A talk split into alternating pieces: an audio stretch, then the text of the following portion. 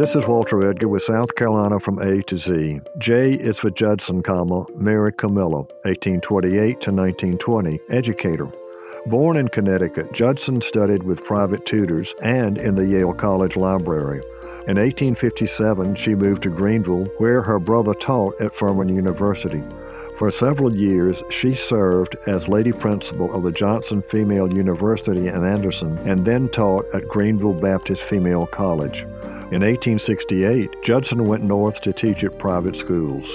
In 1874, she returned to the struggling female college where she became lady principal in 1878. She brought with her a faith in the ability of young women to learn and excel. Judson taught nearly every subject in the college curriculum and started the first club for women in Greenville, where girls wrote papers and debated topics. Mary Camilla Judson retired from teaching at the age of 83.